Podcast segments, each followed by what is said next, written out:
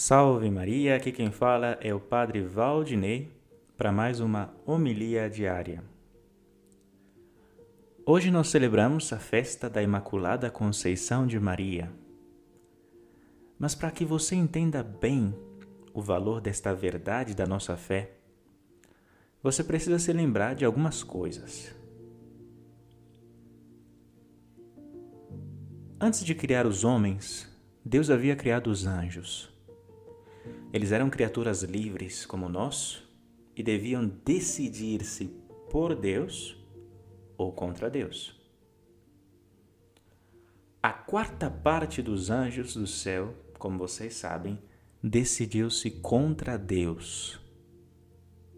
Liderados por Lúcifer, estes anjos malditos declararam non serviam, não servirei, e se condenaram para sempre. Mas note bem, os anjos não são como os homens que podem mudar de opinião, que podem querer uma coisa hoje e outra amanhã. Não, não, não. A decisão deles é imutável. Porque eles sabem muito bem o que eles escolheram e sabem muito bem as consequências do que escolheram. Assim, esses anjos maus, que nós chamamos de demônios, estão para sempre fixos no mal. Então Deus criou os homens, nos criou para o céu, precisamente para ocupar o lugar deixado por aqueles anjos caídos. Agora você entende por que, que o demônio tem tanta raiva do gênero humano? E porque ele procurou e procura com todas as forças que os homens pequem e terminem condenados ao inferno. É aquilo que dizia São Paulo: por inveja do demônio, o pecado entrou no mundo. E parecia que este plano dos demônios corria muito bem. Quando eles lograram que Adão e Eva pecassem, perdessem a inocência, o estado de graça em que Deus lhes havia criado. Mas foi então que Maria entrou na história. Deus primeiro prometeu e depois criou uma mulher que jamais conheceu qualquer tipo de pecado. É isso que significa imaculada, sem mancha sem pecado original ou atual, mortal ou venial, totalmente pura.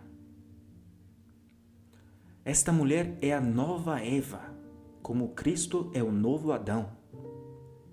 Assim como Eva foi a causa da nossa desgraça, Maria foi a causa da nossa salvação, quando deu à luz Jesus Cristo, nosso Redentor.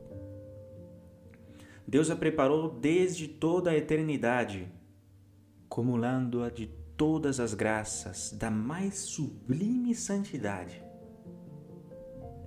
Ela é digna mãe de Deus e refúgio dos pecadores.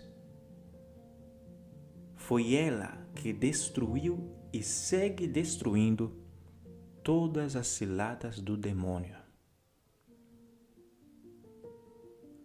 Louvemos então a Maria nesse dia dedicado a celebrar a sua conceição imaculada.